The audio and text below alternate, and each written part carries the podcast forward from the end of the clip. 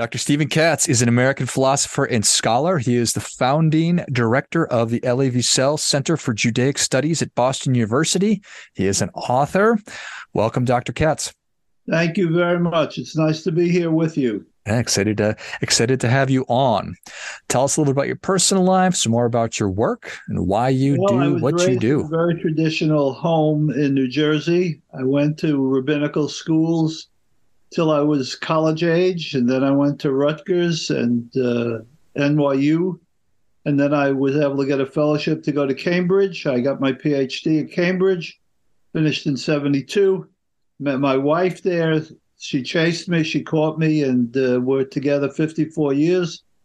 And uh, I came back in 72 to teach at Dartmouth College in New Hampshire, which was a wonderful experience.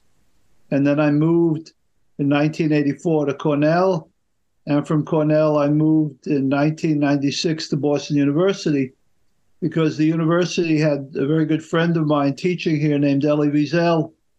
And Elie was being honored by the university with a center in his name. And he asked if I would come down and chair the center and establish the parameters of the center. I couldn't say no to Elie, so I came to Boston in 96. And for the last 25, 27 years, I've been here very happily. Excellent. Well, thank you for sharing that. What does it mean to be Jewish, if anything at all?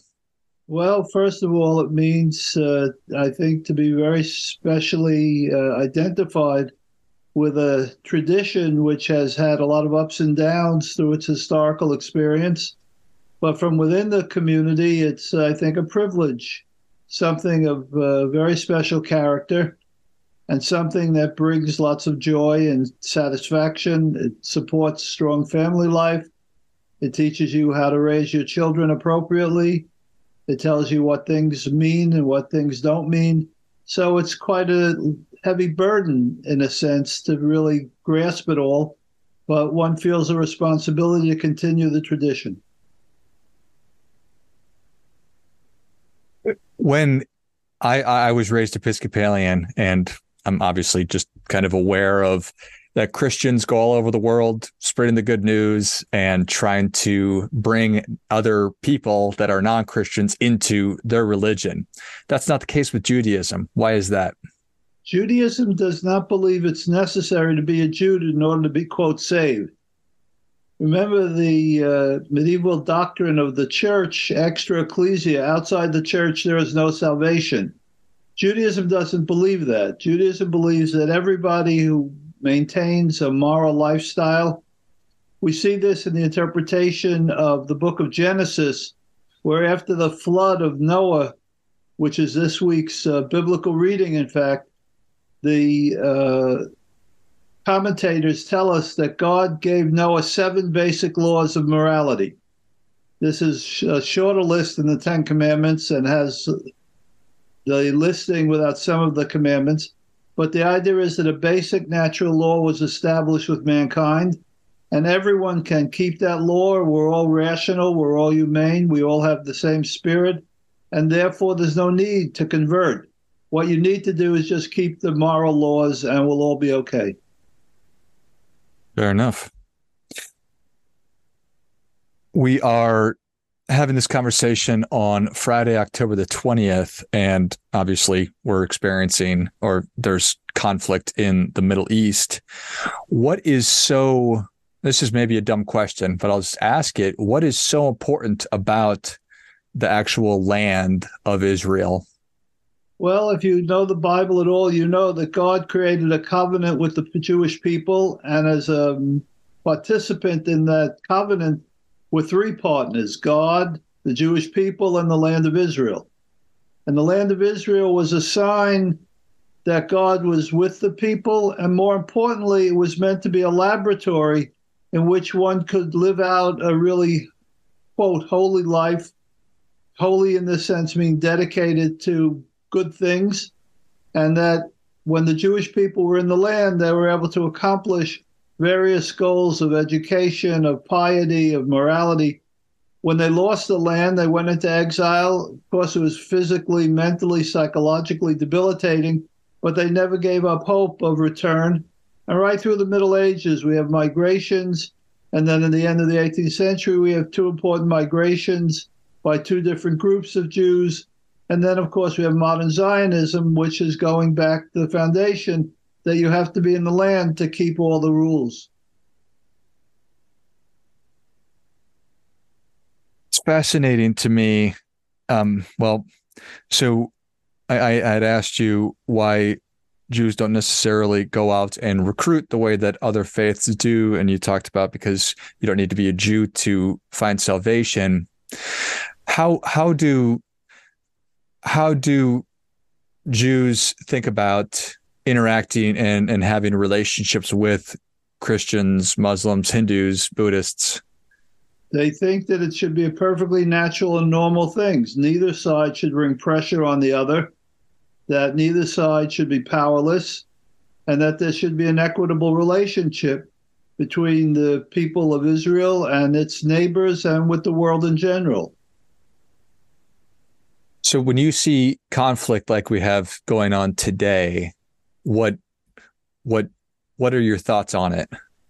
My thoughts are very very sad because all the basic rules were violated a week ago on Saturday morning. Raping Jewish girls, murdering Jewish babies, taking Holocaust survivors as hostages, cutting off the heads of children. This is outside any ordinary order.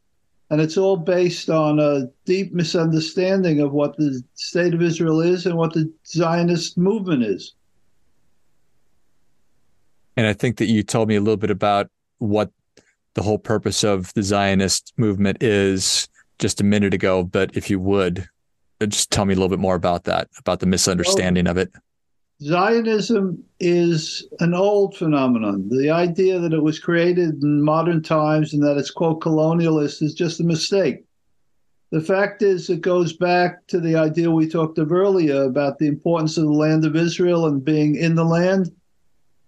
For 2,000 years since the Romans destroyed the Second Temple in the year 70, and ended Jewish sovereignty in the land of Israel, Jews have always felt that they were in exile.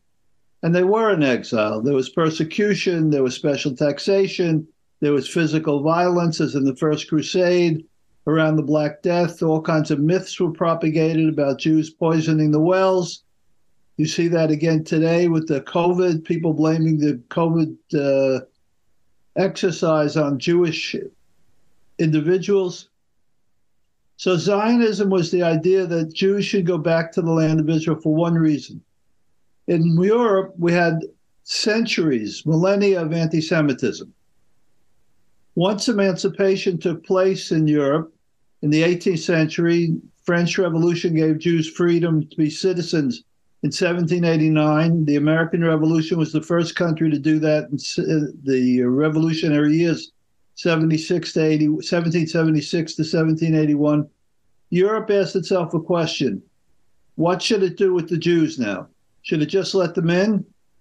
Should it make demands that the ne- negotiation was really two sided? You would be free from your disabilities from the outside, from the non Jewish world. No more ghettos, no more discrimination about taxation. And on the other hand, you should free yourself from your Judaism. That was understood not always said, but it was understood that Judaism continued to have a curious reputation. The result was that Europe and its Jews wrestled with this question called the Jewish question. Some people said Jews should convert. Other people said Jews should assimilate. Other people said Jews should be socialists, Reform Jews, conservative Jews, Orthodox Jews. All of them were based on the idea that Europe could keep the promise that it would let the Jews in. But the fact was, there was a response to this conversation, an outgrowth called modern anti Semitism, the heart of which was racial anti Semitism. Racial anti Semitism said it's not the Jewish action, it's the Jewish blood that is the cause of all of its misdemeanors. The Jews can't help being evil, they can't help being exploiters, they can't help being parasites so the only thing we can do, and this is why Hitler called it the final solution to the Jewish question, the Endlösung the Judenfrage in Europa, is that you will murder the Jews and then you'll be solving the problem. All the other things are cowardly, he said. all the other ideas of emancipation, of assimilation, of acculturation, of intermarriage, they're all not going to work because you can't change your blood. Now, this was understood, came to a head in a thing called the Dreyfus trial in Paris in 1893, when a Jewish soldier who was completely assimilated and on the general staff of the French army, the pride of France, was accused of betraying France in the previous war that France lost to Germany for the first time. Of course, it was all a lie. It was all staged by people in the uh, army, the French army, who needed a scapegoat for why they had lost. They found Dreyfus guilty. A man named Herzl came from Vienna as a newspaperman to cover the trial. He saw the signs on the streets of Paris didn't say death to Dreyfus, they said death to the Jews. And he realized that Europe was unable to keep its commitment to emancipate the Jews with equality and freedom. He said the only solution can't be found in Europe. All the options I mentioned to you assimilation, acculturation, conversion, socialism, reform Judaism they all take place in Europe. But they'll never work, he said, in Europe. You have to go back, have to create a state, and most importantly, you have to create an environment where Jews have some power to defend themselves. They have some power to legislate what's in the interest of the Jewish people. They have to regain their tradition, speak Hebrew. So, this phenomenon of Zionism is a response to the 2,000 years of anti Semitism culminating in modern anti Semitism.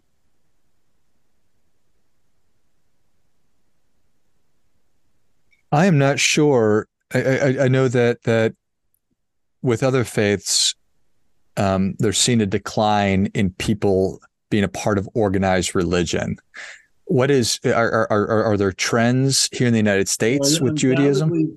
Very important trends. You put your finger on the most important. The number of Jews is declining as an absolute number, and also as a percentage of the population.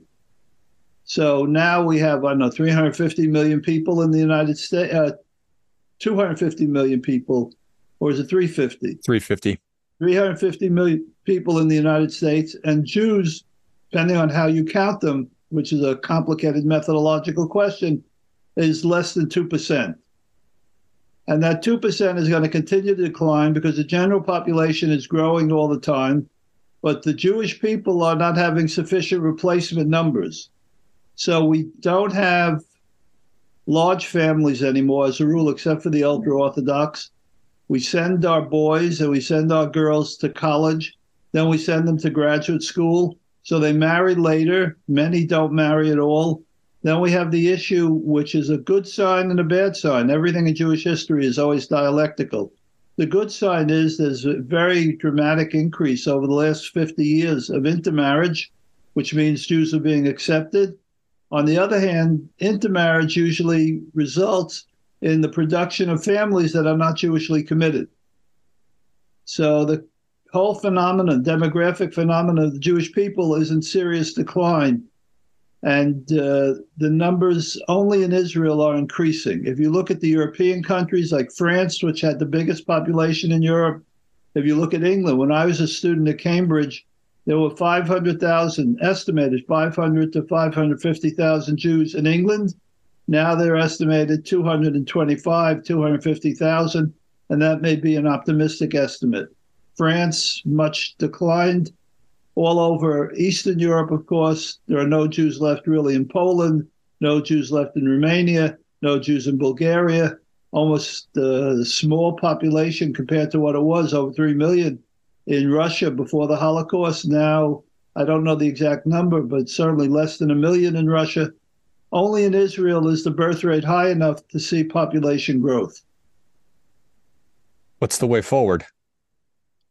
Well, it depends on what your objective is. If your objective is to acculturate, to assimilate, and think that you'll solve the problems of the Jewish people and of anti Semitism by the disappearance of Judaism, then you would advocate for still more intermarriage, more small population growth, no children, no Jewish education, and so on. If you believe that there is something special about the Jewish people and its destiny, then you would encourage Jewish education, which is very important from early childhood. You'd encourage synagogues to be more active in the recruitment of uh, membership of people coming to services, and you'd be very, very active in the support of Israel. It is a. It's I I.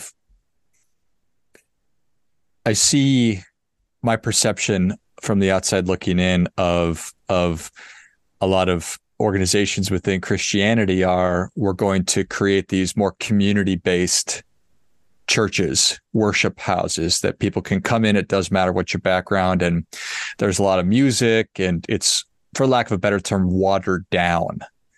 Well, we have a movement in the American and worldwide Jewish community, which is called Chabad.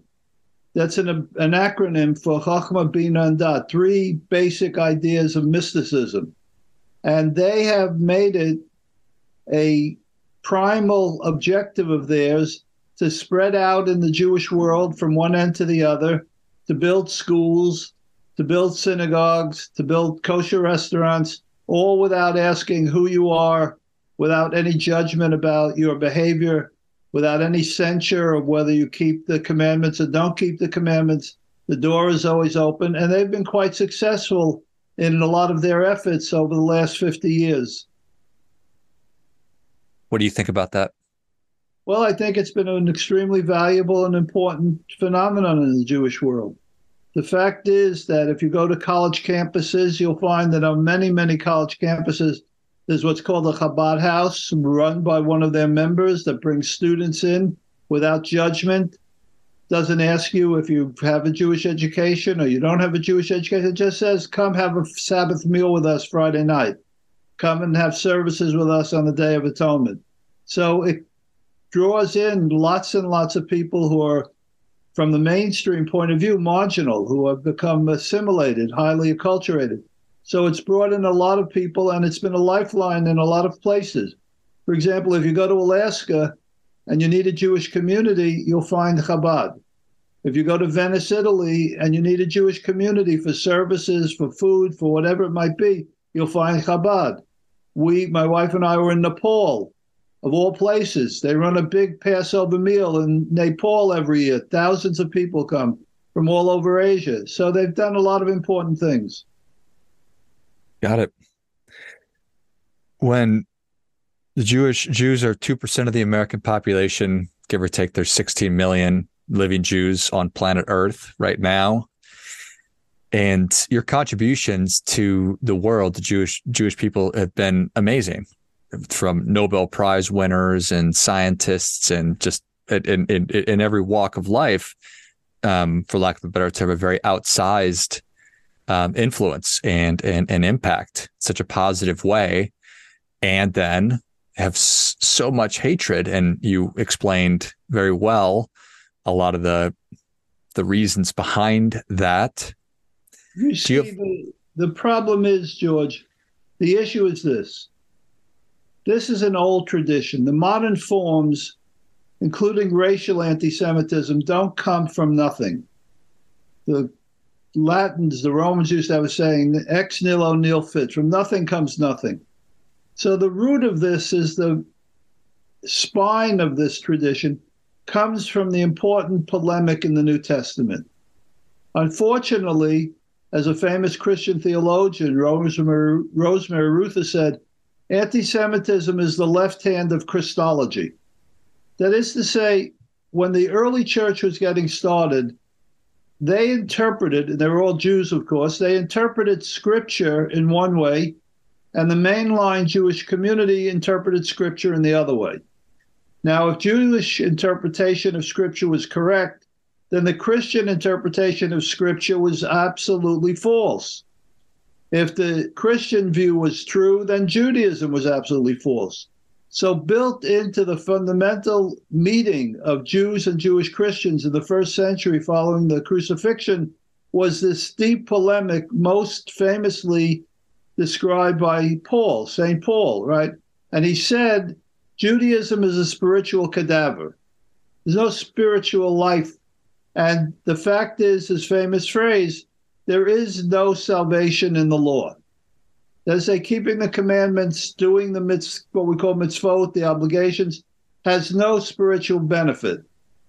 So that set in place a fundamental condition. Then you had two other very crucial issues. One was in Matthew at the crucifixion, Jews are put words are put into the mouth of the Jews, let his blood be upon us and our children. So you have a legacy of saying that Jews are the enemies of Christ, they're deicidal people, they've committed the crucifixion, all these terrible things that continue to go on. And then you have in John chapter 8, verse 43 44, the claim that Jews are, quote, the spawn of the devil, children of the devil. So you have in the roots of Christianity an important principle people don't understand. It's mythalization. The Jews become mythic creatures. So you have all these medieval strange ideas about Jews. For example, that Jewish women have a special smell they can only overcome with perfume. And they'll only get rid of it permanently when they convert. That Jews poison the wells, right? The Jews take Christian children and uh, murder them for their blood so that they can make matzah at Passover. And the most interesting I find when I tell my students is that Jewish men menstruate. You don't have to worry about that, George. We don't do that anymore. But the fact is that these mythic ideas are very hard to disconfirm. So you see it today and all over, right? The blood libel is circulating now with the bombing of by Hamas, by uh, Islamic Jihad of a hospital, but it's said that the Jews did it, even though all the intelligence services of the world are clear that they didn't. Then there's the idea that the Jews poisoned the wells in Gaza, repeating the claim of the Black Death, 1348 49. Then there's the idea that Jews are spreading COVID. And then the idea that Jews are killing Christian ba- uh, Muslim babies for heart purposes or pieces so they can put them into operations. These are all myths. Very powerful, still circulating, very well known myths, and it's very hard to disconfirm them. People in Europe and America have tried for the last 250 years to do so, but there's enough of it ingrained in the very substance of Western civilization to make it an extremely difficult issue of how to respond to anti Semitism obviously an absolutely horrible thing that we're living through right now. Is it surprising to you? Is it shocking? Or is it just more of the well, same? That we're having another conflict is not at all shocking. One would expect that this is the, the routine. Every few years there's a flare up. What is shocking is the extent of the hate that led to the kinds of behavior it would be a mistake. It would be a, a calumny against savages to say it was savage. It would be a calumny against animals to say it was animalistic, because the kinds of things that were done to women and children with joy, they're so happy about it. The Palestinian terrorists even made movies, put them on the video to show you what heroes they were. So that was surprising. And it caught Israel also off guard. And that's why you're now having this very intense response. I was uh, I was having a conversation with my mom just the other day about everything that's going on. And she's been a Christian for her whole life. And she said, I don't I don't understand. Or I don't remember what the context was, but if she said, she said that if I were a young family and and I were Jewish and you had all these people who just hated me so much and wanted to kill me because of that, I would stop being Jewish. What do you think about that? Well, it's an old argument, right? The people who converted for the last hundreds of years thought the same thing that uh, one of the crucial benefits of conversion was you would separate yourself from the Jewish people and you wouldn't be a target. But the Jewish people are not prepared to commit suicide. This, of course, would be spiritual suicide by leaving their tradition. That would be a sign that they lack the dignity, the commitment to stay loyal to their parents and their grandparents and 3,000 years of Jewish history. So there is a very strange thing. You know, the uh, king of Prussia, Frederick the Great, was once asked, How do you know there is a God? And he said, The survival of the Jewish people. Hmm. And that idea has been repeated many times. There is something very puzzling about the Jewish people. You mentioned the contribution. How is it that a small population produces an Einstein and a Freud and all of these remarks, Salk, Jonas Salk with the Salk uh, vaccine, and all the other amazing kinds of contributions? There is something puzzling about Jewish history. It doesn't seem to conform to the generalizations that historians make about the way history works. If you could, well, what do you wish that that people knew about Ju- Judaism and, and Jews? What are some things? I wish that they would all understand that we're not mythic creatures. We're just like everyone else. We have our good, and we have our bad, we have our good guys, and we have our bad guys, we have our foibles, and we have our virtues. And they should deconstruct the kind of context in which the conversation usually takes place, which is so saturated with all of this historical baggage, and just go on. The Herzl idea of Zionism was that the state of Israel would, all, would finally make Jews normal and that's what he said. He'll be satisfied. His dream of Zion would be successful when life in Israel was normal. So it would have horse thieves, it would have prostitutes, it would have good guys and bad guys, just to be normal. And that's the prayer that we all should have, is that we treat each other as all normal people without a lot of baggage. Well said. Well, Dr. Steven Katz, thank you so much for coming on. Where can people learn more about you? How can they engage with you? Well, my books, I, I would suggest two things. In 21, 2021, I edited a book called The Cambridge Companion to Anti Semitism, which will give people a very good overview of the whole tradition we've been talking a lot about this afternoon. Secondly, for my own work, I suggest that they look at my Holocaust work and a book I wrote years ago called The Holocaust in Historical Context. I think the date is 94, Oxford University Press. We'll give them a long, detailed, complicated discussion, which we can't do in this uh, format, and we'll teach them the kinds of things that they might start to think about with regard to going forward. And where can they get those books? Well, I imagine Amazon would certainly have them probably uh probably stands to reason right there. Well, if you enjoyed this much as I did, show Steven your appreciation and share today's show with a friend who also appreciates good ideas. Pick up your copy of The Cambridge Companion to Anti Semitism, as well as The Holocaust in Historical Context. And I will link both of those in the notes of the show. Thank you again, Steven. Thank you very much for the courtesy of inviting me. And until next time, remember do your part by doing your best.